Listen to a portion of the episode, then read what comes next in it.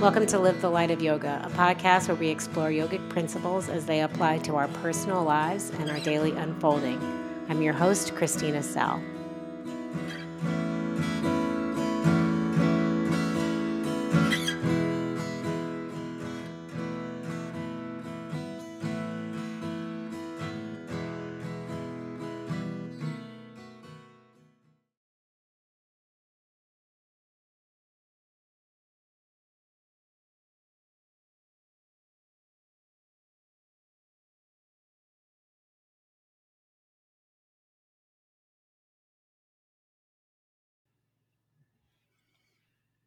Hey, Christina, how's it going?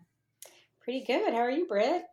I'm good. I am delighted to be back here with you after yet again another little life pause for us. It's always a always a treat to be here.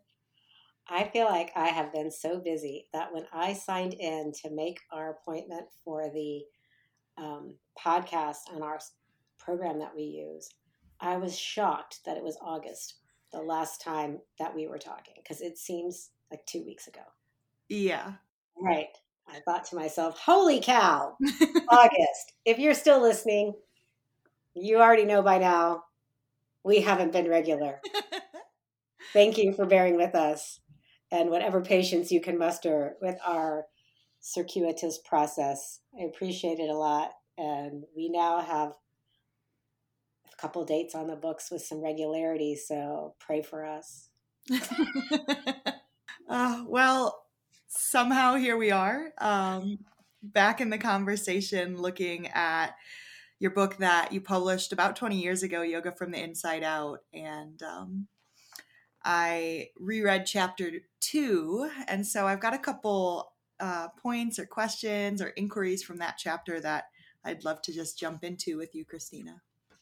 Let's do it.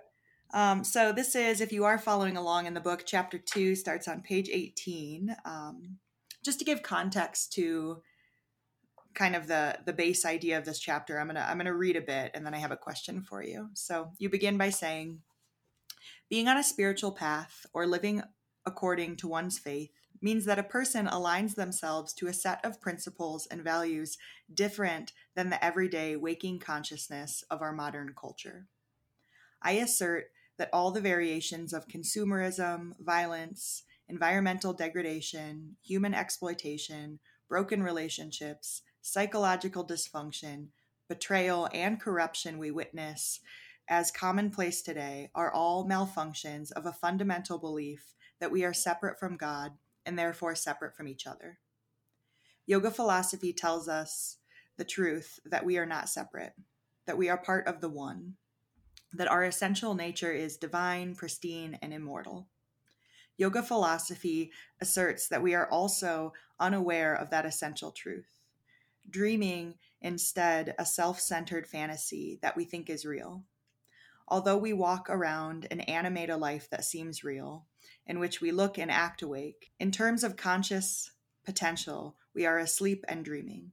We inhabit the sleeping world.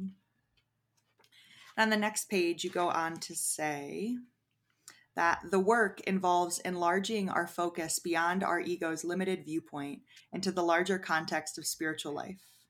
Tantric work is actually about engaging aspects of the dream consciously with proper guidance in order to be awakened from the stupor of sleep. So that's a big statement. um, but I, I what was I thinking? I um I loved rereading this um, you and I have been talking, Christina, about this year. I found my love for Ram Dass and have been listening to a lot of his talks and his philosophy. And something he says time and time again in the decades of talks I've been listening to from him is this idea that, um, you know, in his belief with reincarnation, like when we die, the the experience is something like waking up, like whoa, I swear that that was real life and that he refers to like this experience of embodiment as a dream. And so I've been really enjoying this idea, and in particular, towards the end of that quote I just read, this idea that um, tantric yoga, which is not the yoga of you know leaving society and only doing your practice, but where our yoga weaves into our lives and our life weaves into our yoga, um, that this is a tool for being conscious with the dream. That this this aspect of the illusionary life is um, something we can harness to point back to the consciousness of waking up from um, you know the unconscious world that you describe and so I'm just curious, you know, 20 years ago you wrote this and you've been walking your walk and living your spiritual life and your human life. And um, I just wonder how it how it feels to hear that read back and what feels resonant and true, what feels grandiose and different perhaps in these days. I'm struck in listening to it um, about the way that it's very binary mm. the way that I wrote it. And I think to me today, I wouldn't retract it. And um, that was a lot inspired and influenced by, I think, the work of Fourth Way School with Gurdjieff and a lot of how my spiritual teacher Lee would talk about things about the sleeping world versus you know what it was to be in on a path of awakening and in community and consciously participating in a process of waking up. And this is all of course metaphoric language i was re- actually teaching about overviews in tantric philosophy this weekend in our 300 hour teacher development program mm and we're enrolling a new course and a new cohort will begin in January. So if you want to find out more about that, go to my website. Okay, pause the story. we were talking about really the difference of schools of yogic thought and how they saw our fundamental problem. You know, the human dilemma, so to speak. What was what was the issue that has us on the path in the first place? What's the source of our suffering? Because depending on how we see the source of our suffering, then it's going to give rise to different practices and um, and different means and different methods. And so, this uh, dream of a sleeping world and so much of it being illusory, I think that there's a layer of truth. One of the things I talked about a lot this weekend is that to me, these days, it feels more about, and my understanding of that Tantra has more to do with being clear about which domain. Mm. You know, so for instance, though we've talked about this, I think, in previous podcasts, the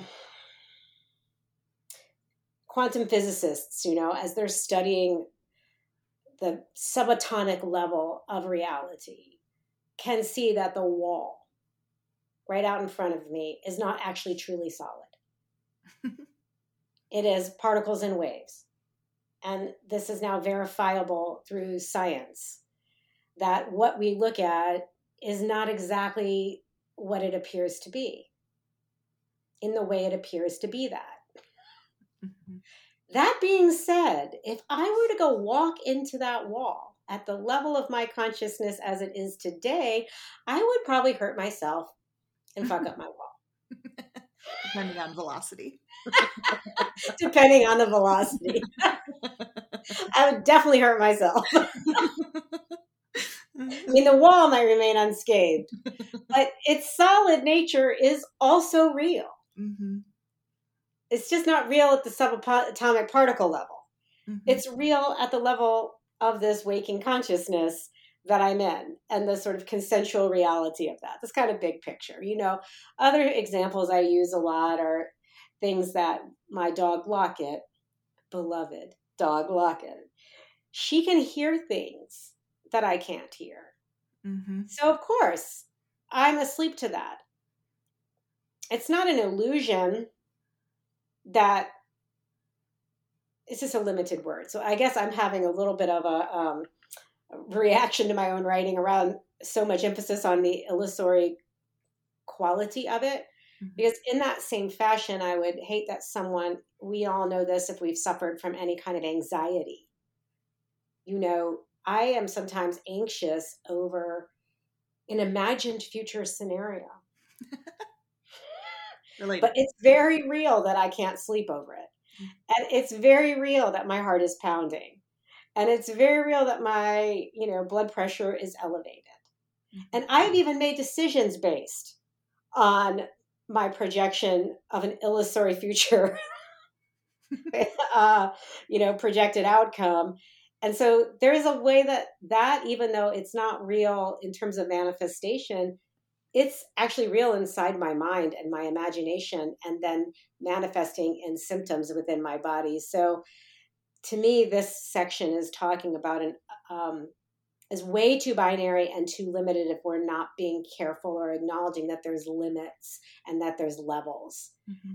and that at what level is it real? You know we were in a training together um, in one of our recent visits together where that i was leading and one of the people in the room suggested that all of our ideas were just concepts and therefore they didn't really matter and I didn't want to, you know, get in a fight in the front of the room. And he's not wrong from a certain perspective. And I had I had Israel on my mind. Mm-hmm. And what's going on there isn't conceptual and it's not illusory mm-hmm. at the level that is deeply upsetting. And and is a call to action in some way for all of us. And whether that's an interior action to eradicate violence in our own hearts through our inner work it's a call to action through donating it's a call to action through protesting. I mean there are different ways that any one of us might be called to action uh, maybe it's through uh, action to educate ourselves more so we can speak more intelligently a little bit over time or find ways to be supportive and anyway um, it's not Ill- illusory either. It's real. It's just not all real at the same level. Mm-hmm. And so that was an image and a kind of metaphor to talk about not a binary reality, but a continuum of reality. And at each level, recognizing um, certain levels are going to respond to different means and mechanisms so if uh, and i used the example in that training i had hurt my meniscus in the beginning of the year and i it was not conceptual you know mm-hmm. at a practical level and maybe maybe there's some highfalutin fancy yogi out there who could through some magical transmutation of consciousness create some kind of healing effect to the meniscus of my knee or mm-hmm. to their knee and rise above all of that. I mean, maybe that's just not the path I'm on. That was not how it worked for me. It took a certain kind of abstinence from certain activities while creating healing inputs through a whole bunch of physical therapy and isometric loading so that the tissues could re- get into a situation where they could repair. So I couldn't respond to a meniscus tear in meditation only. Mm-hmm. And because that is a different input that might not go into the tissues of my knee. Anyway, silly examples, but um, and I worry as a with so much going on in the world that these kinds of philosophies, um, you know, that uh, someone would hear that something like that from me and think that I was on the side of life is an illusion and therefore we rise above it, beyond it, and all is good because I'm waking up to the deeper truth of my expanded consciousness, and therefore I have no obligation to the world of binary reality that's full of suffering and full of these symptoms and expressions of this deep misunderstanding of separation. Is that a lot of words? it's a lot of words. I wonder.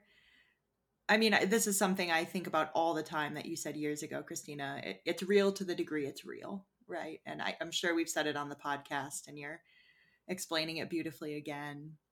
And I'm thinking about, you know, the wall is real, the tear in your knee is real the um, suffering in israel the complexity of that situation is real and particularly um, to kind of zoom in through the lens of our own consciousness and our own perception of reality. I think that's where I really love this idea of um, waking up. That there is this, um, you know, our mind is just going all the time. Like your your heart is beating, your blood is flowing, your brain's just shitting out thoughts all day long, and to, the, the the degree that we can um, focus that. And that's what i was really getting in that first um, paragraph as i was rereading it that was really resonating. You know you make this big long list. I assert that all the variations of consumerism and on and on. I won't read them all again but um, are all manifestations of a fundamental belief that we are separate from god and therefore separate from each other and yoga philosophy tells us the truth that we are not separate. And so i wonder because i agree with you totally like so many great examples of the reality of separation the particles in the wall the distinct experience you and i are having compared to someone in israel in africa in space. Like separation is real um, and yet i find still so much comfort in my practice and philosophy of this understanding that um, yoga points us back to that connectedness and that there's an edge, especially in our um, conscious perception of seeing ourselves as separate, that does automatically lead to suffering. That is the root of so much the devastation that we see and that we live through individually and globally. Yeah, I feel that we could glimpse it though, you know. Um, I was thinking about speaking of levels, because you're really talking about those levels of separation and i'm thinking from a psychological standpoint standpoint how healthy it is to know where i end and you begin. Yep. You know like boundaries. Yeah. Consent. Consent super cool. yeah it's really great. You're like oh wow. That's them and this is me. Mm-hmm. And so that's an important layer of course to tease out in our personal maturation process and growing ourselves up through whatever means we do. For me, therapy helped a lot. And all kinds of group experiences of practicing the art of listening to someone's experience mm. as it is and mm. understanding their experience um, and in its uniqueness separate from my own. And then there's that other layer of that, right? When someone's sharing about loss even if we haven't lost the same thing and we haven't lost in the same way, loss feels like loss. Mm. And there's a sameness, mm. even in circumstantial differences. So I think that we're glimpsing some of these mm, tensions, maybe, or realities of difference of we're different, we're the same. We're the same and we're different, that they coexist mm-hmm. that they can be found in the same period of thinking about being in groups where we listen to one another. We make a circle of some kind and we listen. And the way someone in the heart of their sharing, when they're at their deep level of truth, other people will cry too. Because it's touching something so universal. It's touching that point of connection. And yet, I'll never forget this one woman sharing so deeply in one of our retreats at Mount Princeton about the loss of her beloved horse.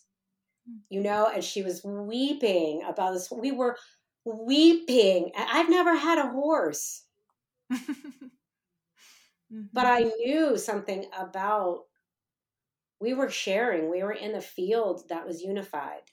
And so I feel like these are big, sometimes lofty ideals that can get big quickly and sort of almost in that feel mm, easy to become detached.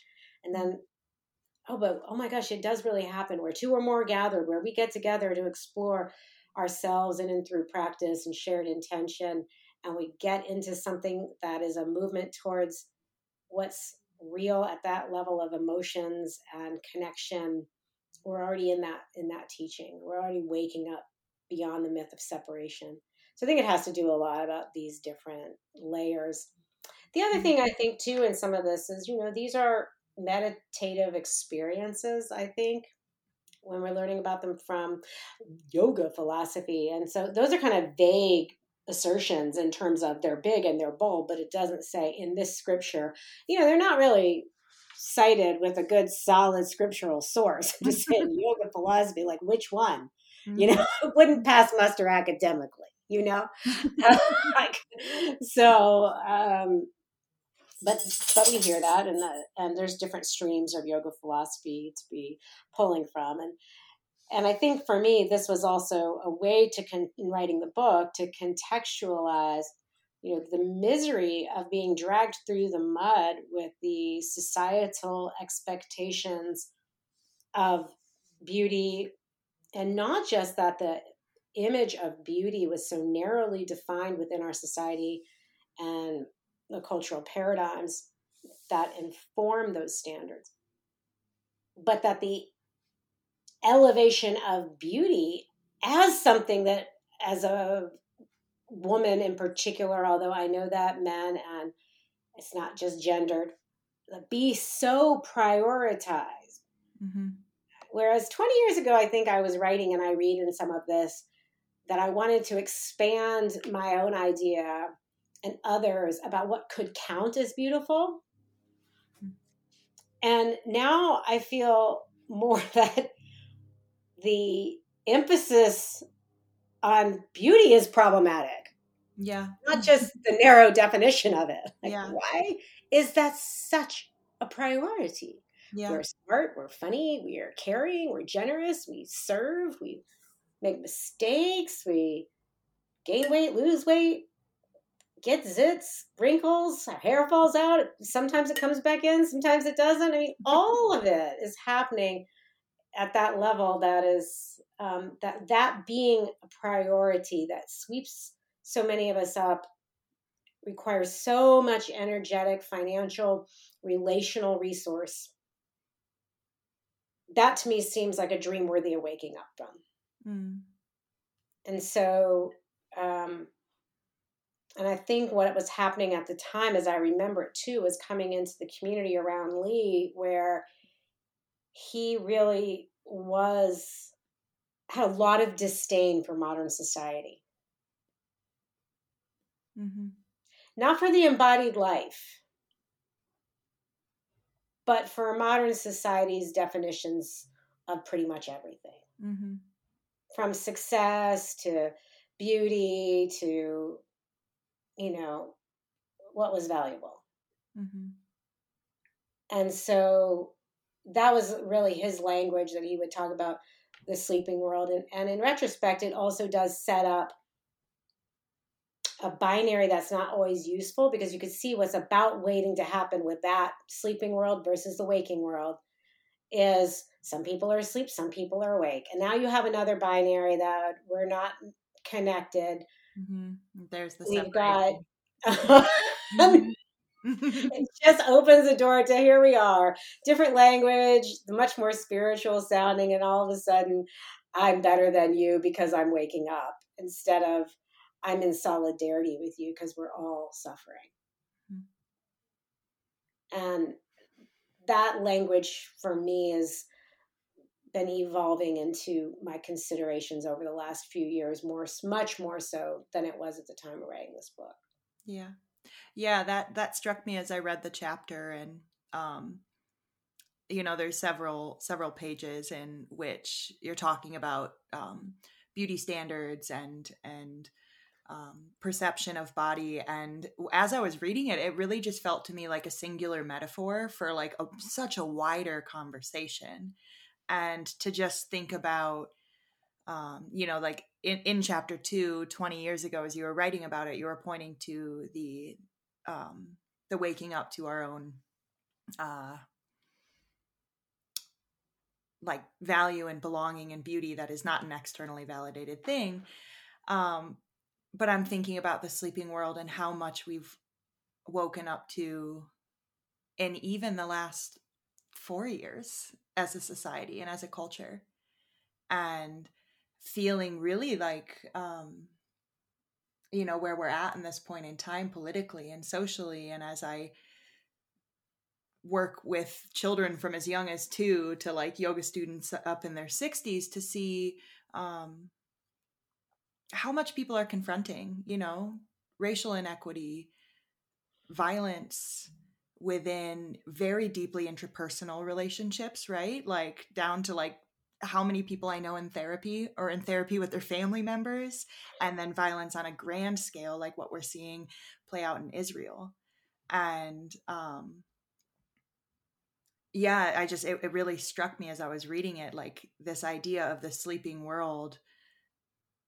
It felt to me like my sense is like, I feel like people are less asleep. I don't know. 20 years ago, I was 10. so I was asleep to a lot.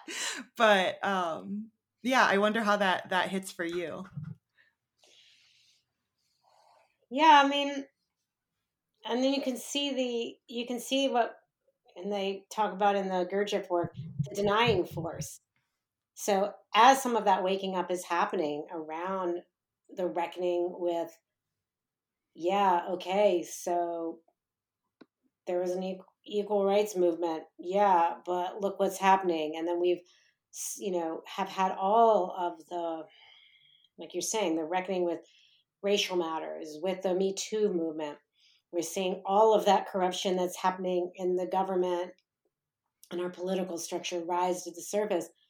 So there's this way that to me, I'm very aware of okay, there's a waking up process. There's also this backlash. There's this denial force that's coming up and mm. saying, well, let all the people not standing up to say the election results mm-hmm. or a lie. They're just continuing to say, no, let's stay asleep.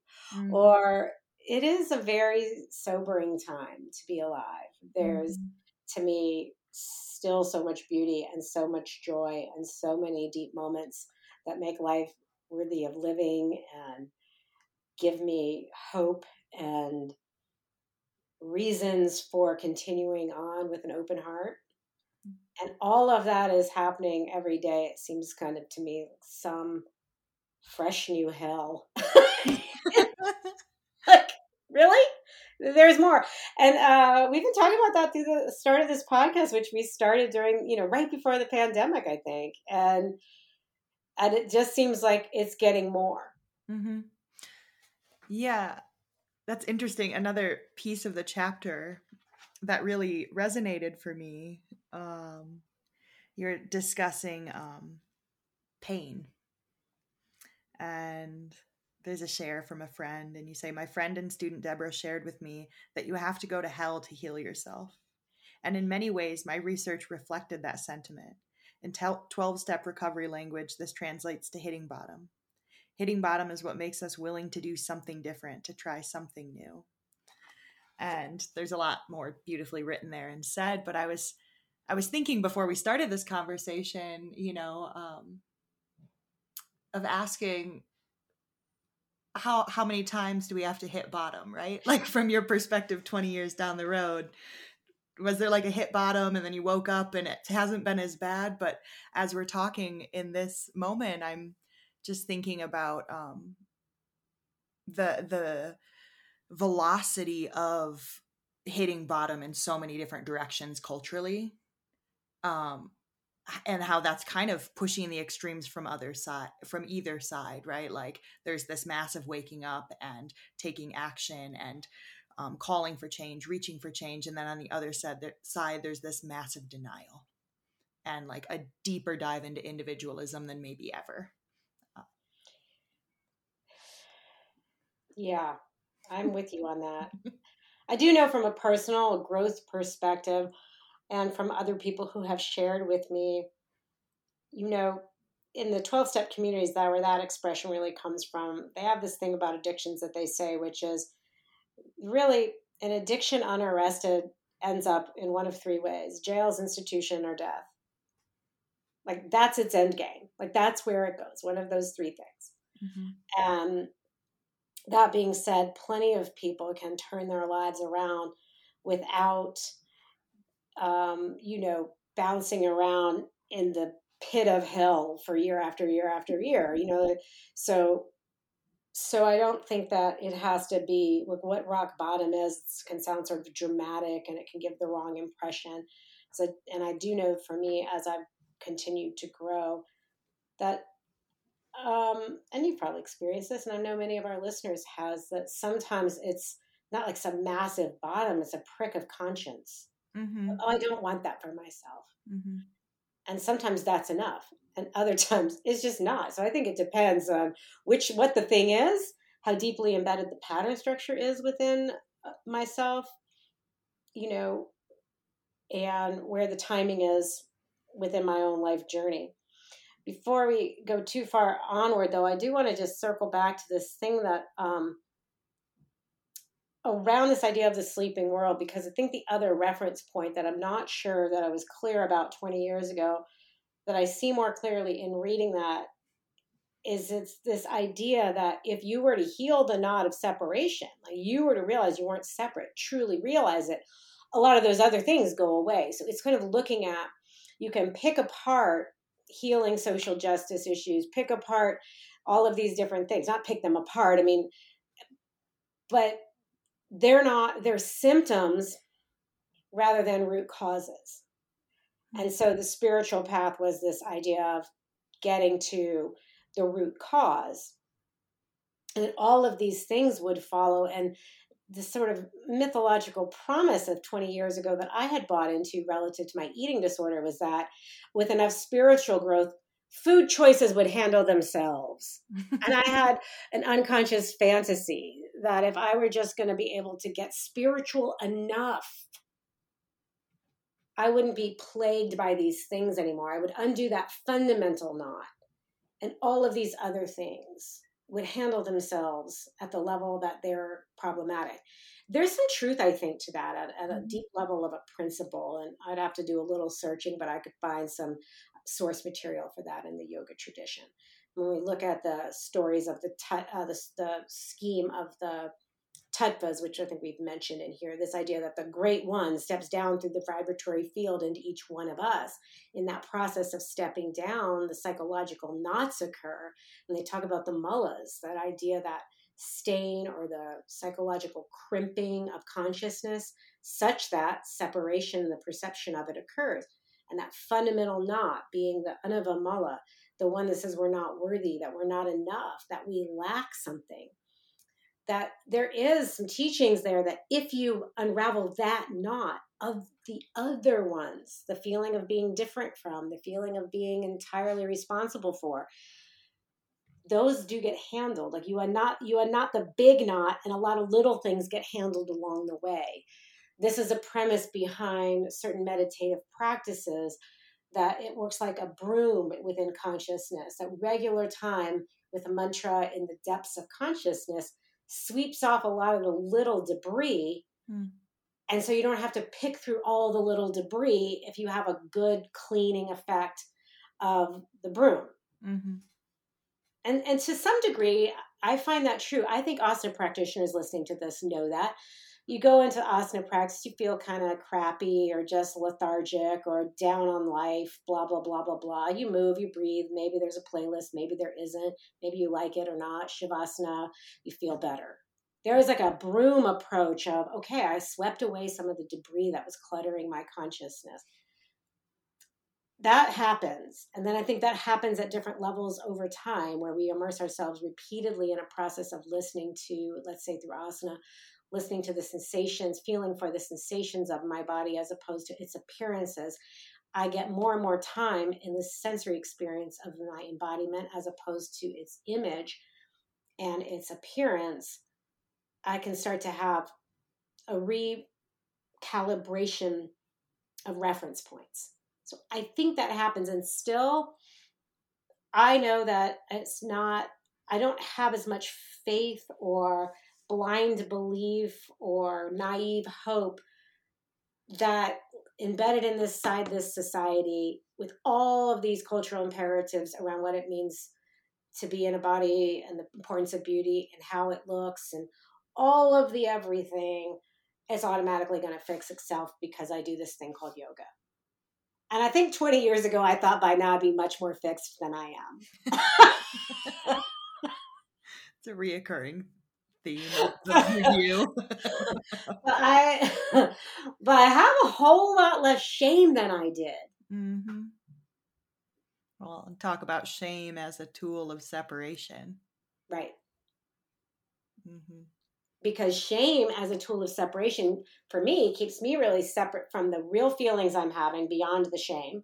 Yep. I fear fear that I'm unlovable, that I don't belong, and those feel a lot more vulnerable than just that icky feeling of being covered in shame. And then shame will also tell me that I'm the only one having this experience. Mm-hmm. I'm alone over here, you know, feeling like, well, I know the size of my thighs doesn't actually really matter and that people are really living under supreme oppressive regimes and I'm worrying about my jeans and that that is a, and how they fit and how I look and how people feel about how I look and that whole insanity that is part of that kind of thinking. And I have a whole shame that I'm the only one that suffers that. So I keep that alone out of shame, you know, and then so it's functioning as a at a really serious human emotional level as an agent of separation for sure. Mm-hmm. And I do believe it from a philosophical viewpoint, that sense of the broom of God, that cleans away, you know, yes. It's not that it's not a matter of belief. How that's working and the and the evidence of that work is not what I expected it to be. Mm. I thought I would just never have the thought, rather than the thought would sit inside me inside a different structure. Mm-hmm. I thought it would be swept away, like really swept away, never to be thought again. Mm-hmm. Rather than, oh, sometimes to be thought about again, sometimes to get swept up by, and many times to be able to use it as a source of connection to myself and to others and a, and a source mm-hmm. of inquiry even. Yeah. And i don't think i would um i wouldn't i don't talk like the sleeping world and the not sleeping world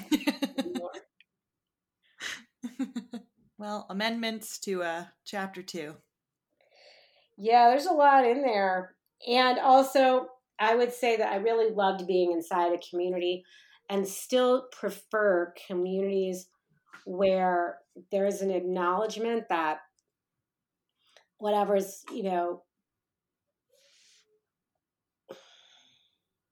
some dominant paradigm of success, let's say, whatever that success is, because it has many different layers and levels.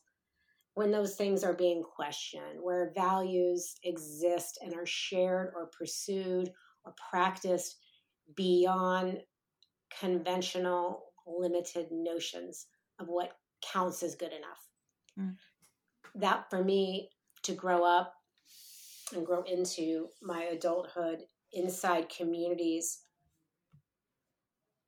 that were questioning those ideals has been really necessary. And now I and not just necessary for me to grow at this point, but it's what I prefer. Mm-hmm. So I feel like in a lot of ways I can hold my own with a reasonable sense of equanimity in a lot of different communities. But but I prefer the company of people who aren't limited to the surface of life. Mm. And I think that I might language now, instead of sleeping and awake, I think the metaphor that works better for me now is surface and deep. And so while I was benefiting and really did feel like I do feel like I benefited from a lot of my time around Lee and around the community and around those stand not it had its own standards of what was good and what was bad. That's the paradox there. Mm. Um, that language, I can look back and hear it and kind of remember how we would use it inside that community. And it did function as an us against them mm. and of a way of indoctrinating people into being part of this community as opposed to being part of the human family. Mm. Mm-hmm. And there's another dynamic tension. Probably we can get to it again with the section when we get to community, because I've I actually think somehow they're both necessary. Those places of deep belonging where, oh, these are my people. But I'm much more interested in how those experiences might bolster, inform, change me such that it seemed less binary Hmm. and more the human family rather than just the in crowd Yeah. of my chosen family. and those people there's something in there that gets my hackles up a little bit about remembering what that was like and how we how it was used inside that community and some of the shadow of what that set up, as well as the beauty of what that set up. mm-hmm. Yeah, I'm really hearing like from start to finish in this conversation from you the the widening of perspective. It's not this or that. Yeah. Yeah. We're all just swimming in the ocean together. Amen. Trying to keep your head above the crashing waves of modern times. Yeah, I appreciate your um your shares, your reflections, your vulnerability. It's really um, such an honor to get to be in this conversation with you, to read your words and ask you to um, you know, reflect through your perspective. So thank you. Um, and thank you for those out there listening, tuning in. Okay, we'll be back at it. Hopefully before three months from now.